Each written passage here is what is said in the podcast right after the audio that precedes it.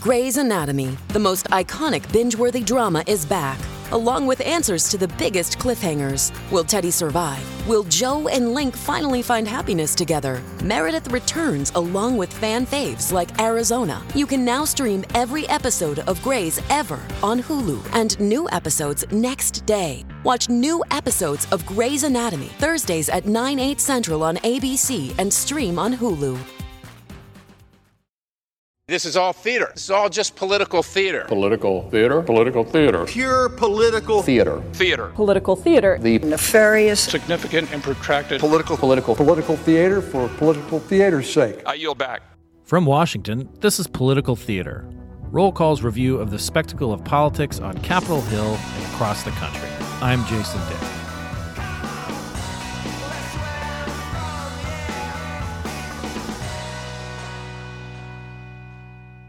The history of the Lincoln Project is one of the most fascinating in contemporary politics. A super PAC founded by high profile Republican strategists who opposed then President Donald Trump, the group set out to peel away Republican voters and deny Trump a second term in 2020. Their efforts put them at odds with Trump and his followers and endeared them to the resistance movements in both the Republican and Democratic parties. They went all in for Joe Biden, and their candidate won. But beneath the surface, there were growing resentments among the principals of the Lincoln Project, as well as a burgeoning sexual harassment scandal. Filmmakers Karim Amer and Fisher Stevens chronicled the Lincoln Project in its 2020 heyday and its aftermath, and their five part series on Showtime, The Lincoln Project, packs a big wallop for political junkies, historians, and everyone who just loves a good story. Karim, Fisher, welcome to Political Theater. Thanks for having us. Thanks for having us. Absolutely, absolutely. Um, let Let's just start. You know, kind of at the beginning. How how did this project come up? I mean, both of you have uh, these these really great, interesting portfolios and careers. What what brought you the two of you together for for the Lincoln Project, uh, and and how did you approach them, or or how did they approach you?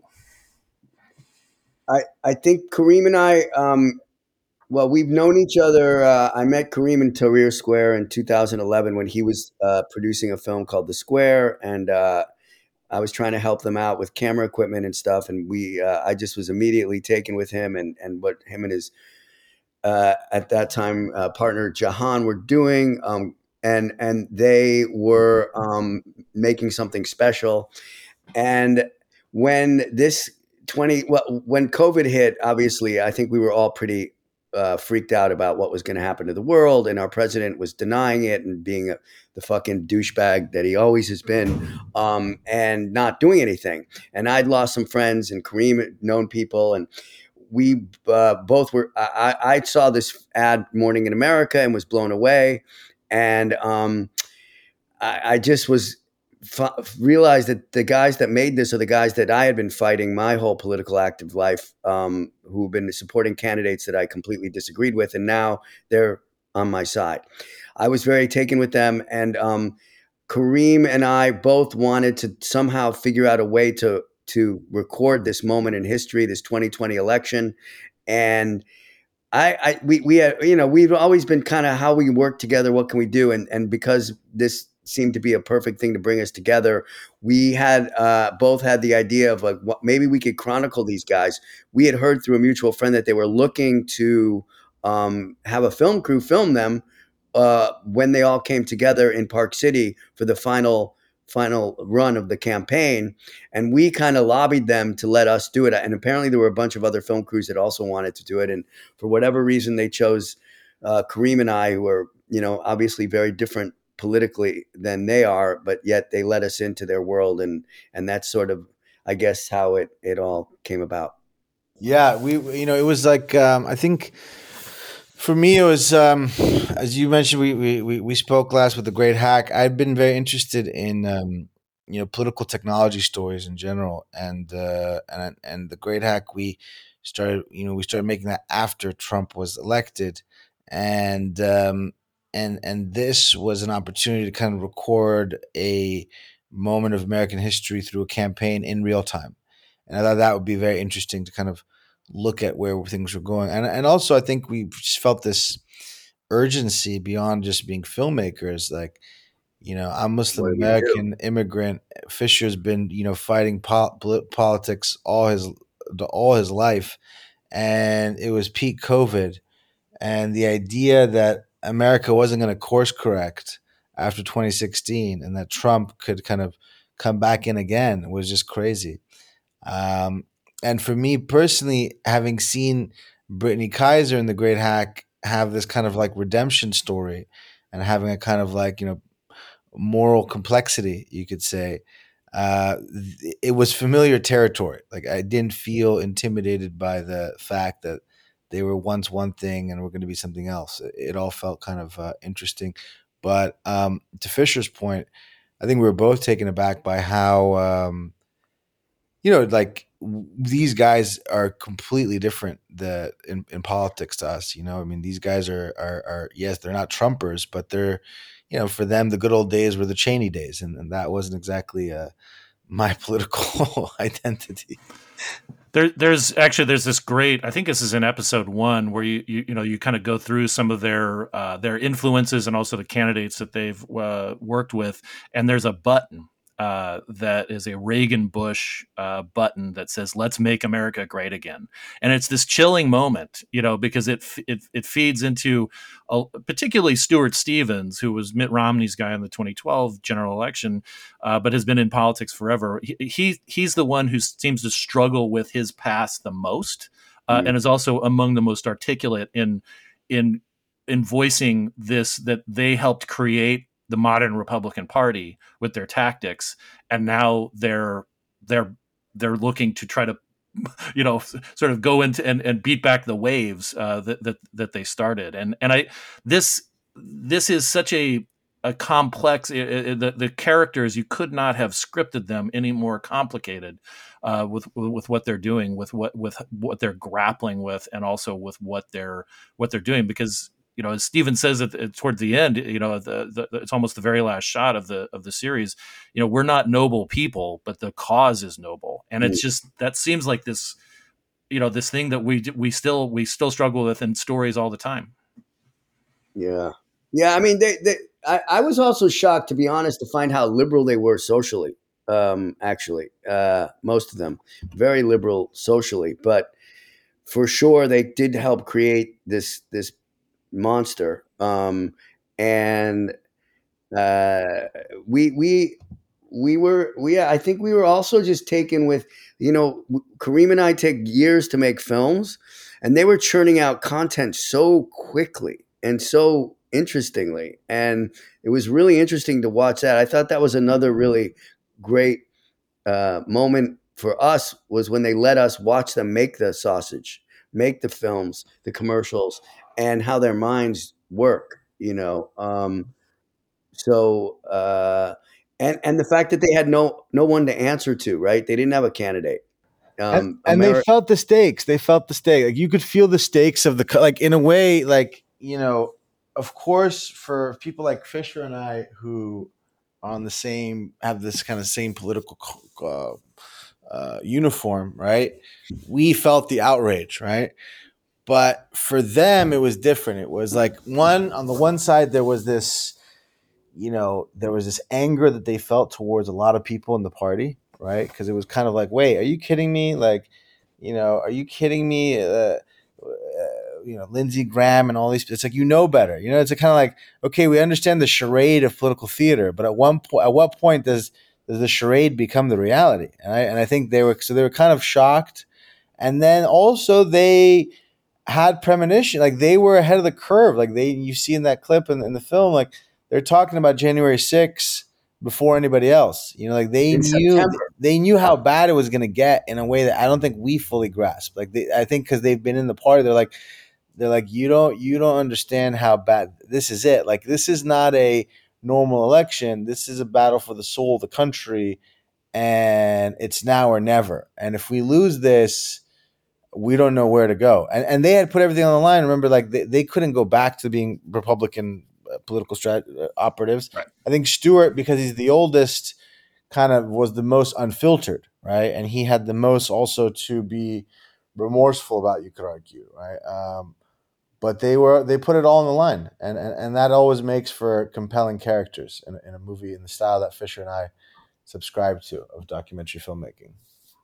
How how soon was it before you started to see some of the the, the cracks among them? I mean, you know, we there's the there's the uh, New Yorker profile that comes out where that that doesn't mention you know Mike Madrid and he gets super pissed about, about that.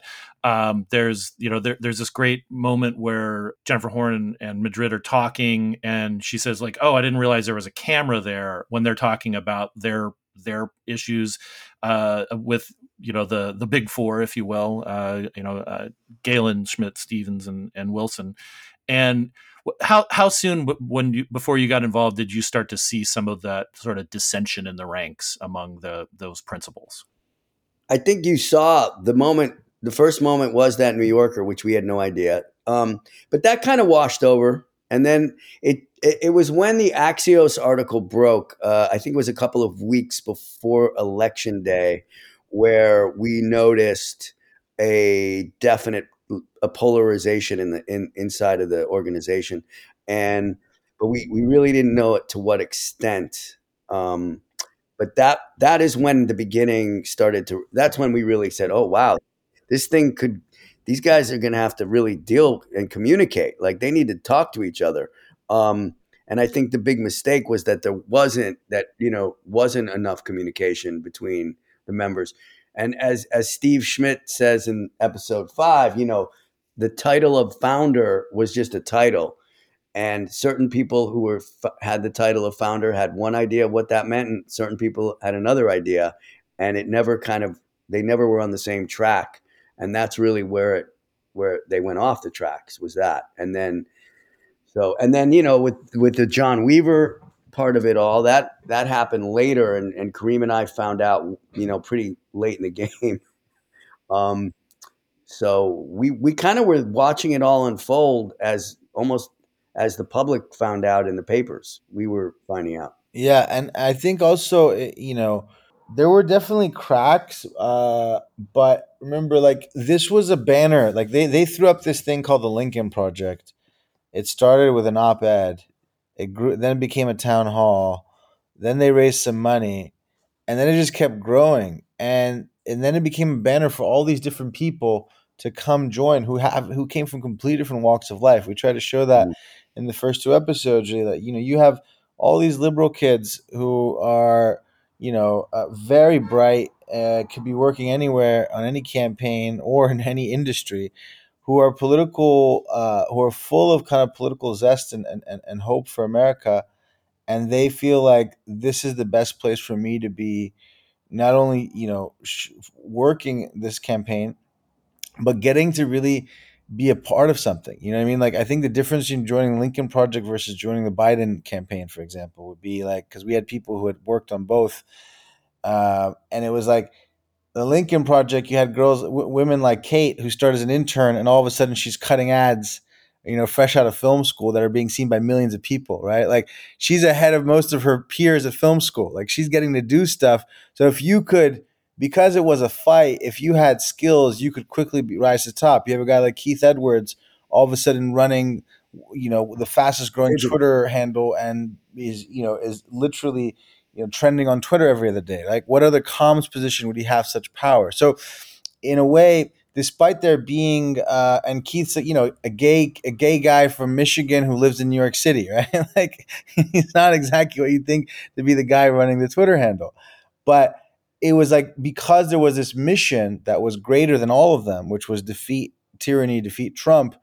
People put their differences aside, you know, um, and that's why I think but I think I think the differences become much sh- uh, sharper as a the attention and credit becomes bigger and bigger and the egos get bigger and two as the as as the as the you know uh, you see it like after Trump loses then the knives come out you know it's like it's like a western like they, they start fighting for the for the for the score in a way um it, was there a point where they started pulling back and not wanting to share as much? Because I, I you know, you, you, mentioned like after the election, you know, and after the, you know, after Biden is declared the winner, we, we had to wait a couple days. You know, it it really kicks into high gear. You know the and then when the Weaver stuff comes out uh, about you know sexually harassing even some of the people in in your film. uh, you know, one of the one of the one of the people in, in that you that you talk to in the film and, and is, has a prominent role.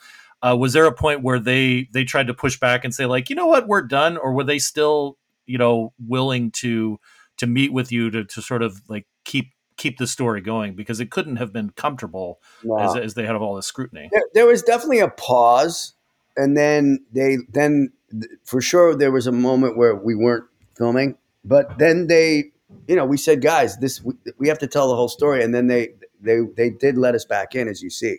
So, um, yeah, they, Madrid even has like a quote on this when the New Yorker profile comes out. He says, like, you have to tell your story, or somebody else will tell you tell it for you. Yeah, well, they're yeah, they are good like that. Yes, yes, yes, um, for sure. Uh, we needed, you know, we we needed to know like certain things, and uh, you know, but uh, uh, the, the Connor was uh, sexually harassed by Weaver, but I, or I wouldn't say sex, on an email, but that was way before he was with the Lincoln Project. Just to clarify, that okay. wasn't yeah. wasn't while he was working there. Yeah, like we we never we never interacted with anybody who um like no none of the people that we filmed in Utah or around had any uh sexual um misconduct reports. So we never were privy to any of that stuff um, and what we and what we filmed. And Weaver was obviously not there. He had a heart attack and he was not there. So we never we to this day we've never met John Weaver. Yeah, there, there is. Yeah, there's there's a moment in, in the fifth episode where Sarah uh, Lenti, the, you know, says like they're you know she wonders about all these interns that were coming whether they you know whether there was some connection to weaver. So i just you know like that that that storyline is is one well, we, yeah we realized she said that to us before we knew anything. So that that was interesting and we found that. It was like oh okay you know. And do you think that some of this story too is i mean this isn't nobody likes to really delve too much, you know, too closely into sometimes how the quote unquote how the sausage is made or how you know sometimes a, a noble cause, as Stevens describes it, is uh, sometimes tainted by uh, it not not noble people or not noble methods.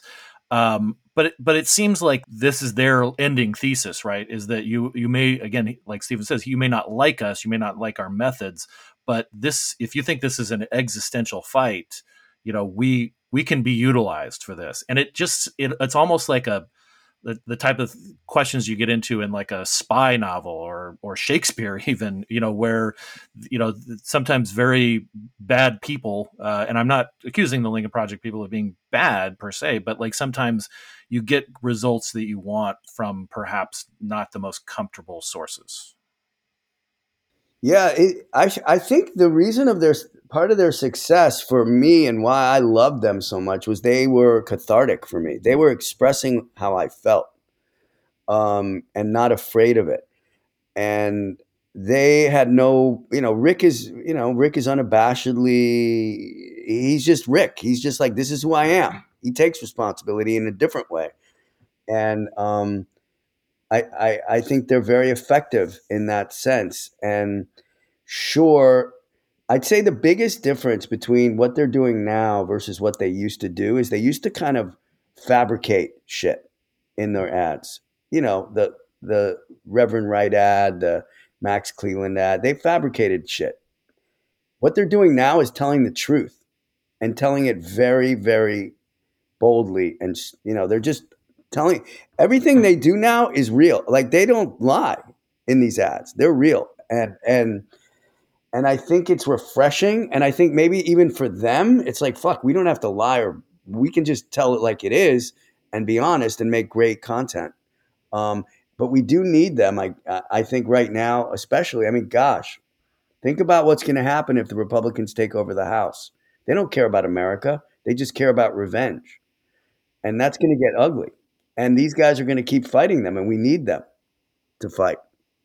There were a couple of moments, uh, particularly towards the end of, of the series, uh, and um, where you know getting into the just the the kind of the fight, particularly between Schmidt and, and Horn, and and when her uh, her direct messages and emails were publicized. Um, and and just also caveat the one of those reporters, Amanda Becker, is a you know former colleague here at Roll Call with me, and she's a she's a good friend. How ugly did some of those discussions get, like behind the scenes? Because there was, I mean, the you you you all mention it, but it it, it was for for a lot of people in the press, they yeah. were they were thinking like, "Wow, this is a really ugly you know side of of this group." Look, I I think I mean Amanda, I think definitely had the most access from what I understood. We um, we because the style of our film was um, just very character focused. Like we never interview experts or any other additional voices or journalists, so we that's why we didn't film with her. Um, but we, we we should catch up with her at some point and compare notes.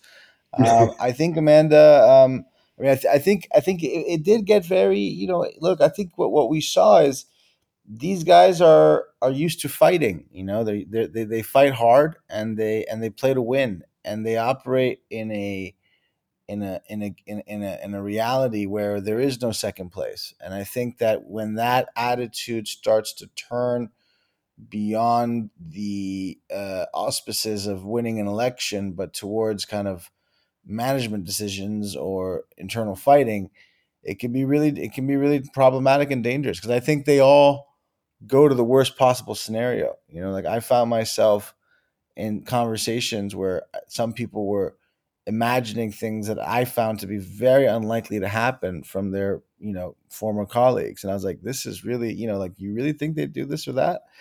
Um, so, but I think they're just wired to think what's the worst thing that could happen to my candidate, right? What's the worst thing we could be up against?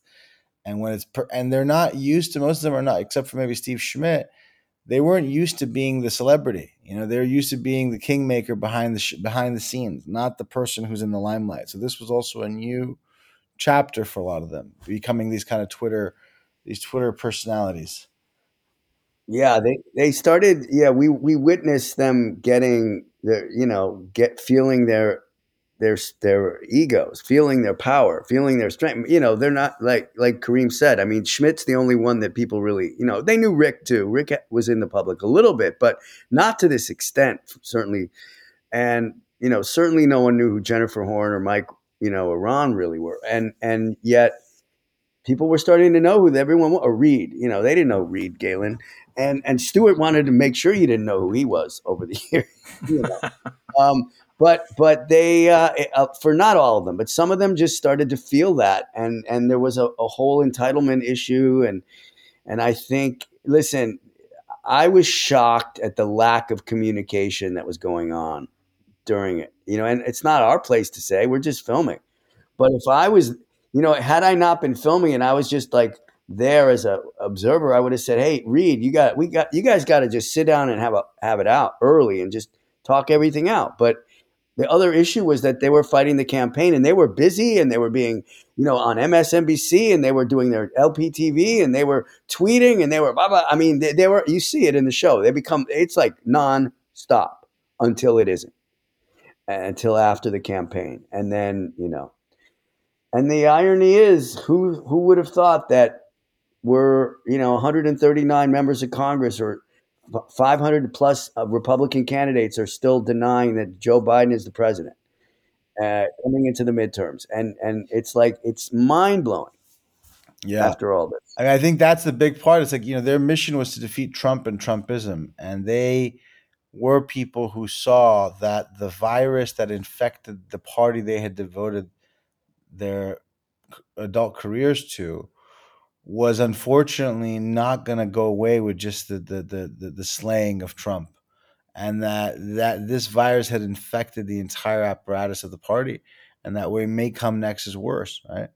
Uh, and I think that's why, for us, we also, as much as we try to make the film be about them, it's also about what they mean for democracy and for America and where we go. You know, and, and for Fisher and I, that was a uh, a choice we made. You know, we had a lot of additional footage.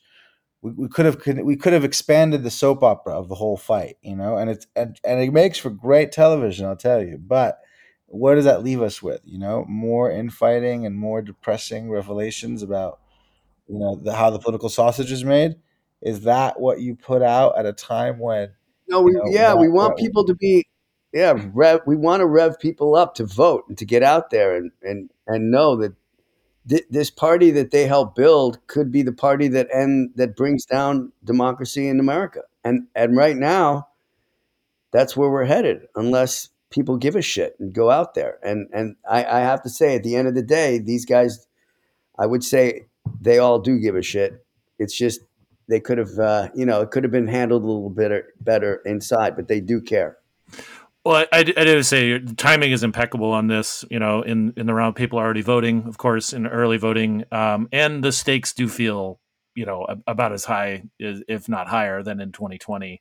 You know, because now it is more than just about one person, as as you mentioned, um, and I, just from a you know perspective of somebody who does this for a living. I mean, this is the type of series that people should should revisit to see, say, how a super PAC works and what the issues were. So um, it's a it's a it's a it, it is quite a watch. Um, it's it it goes beyond just uh, you know any kind of standard uh, political documentary. So hat, hats off to you, gentlemen. I know uh, I respect your time, and uh, I you know again this is on Showtime, five part series, and it's uh it, it's quite a viewing. So uh, good good luck on it, and uh, we'll buckle up for the rest of the midterm season here. No, thank you, Jason. We really appreciate that, and you you you you made a good point. Like we, Fisher and I also wanted to use this character story to kind of person to to personalize and personify the, this this ambiguous super PAC world,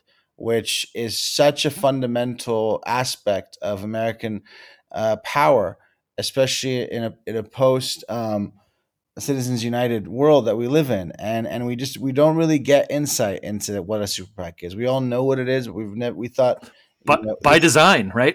yeah, but it's like for us, we both love the War Room, and we love lots of political film. We're like, you know, this could be that of a super PAC, and really allow people to get, you know, just the, the feeling of what it's like to to live through these things, you know, and and it is a feeling of it is a, it is a mechanism, an instrument of power that does not exist in any other kind of you know liberal democracy and it is and it is an instrument that in this case you get to see not only its prowess but its capacity to be effective and then you know quite damaging to the people who are in it right?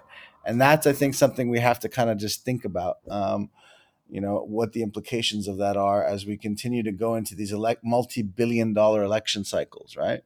So and the supreme court is going to make sure that the billionaires can continue to give and and and and shape democracy, and you won't know their names, and it'll all be secret and dark. And uh, anyway, we'll just leave it at that. nice. Fade, fade to black on that. Exactly. Well, well, again, th- thank you so much for for talking about the the the, the series. It's it's quite uh it, it, it's quite a viewing, and uh, and I, I gotta wish you all luck and and thank you very much. You too. Thank Let's you. hope. Let's hope it goes well. Uh, midterms, November seventh. Everybody vote. Everybody Bye. Vote.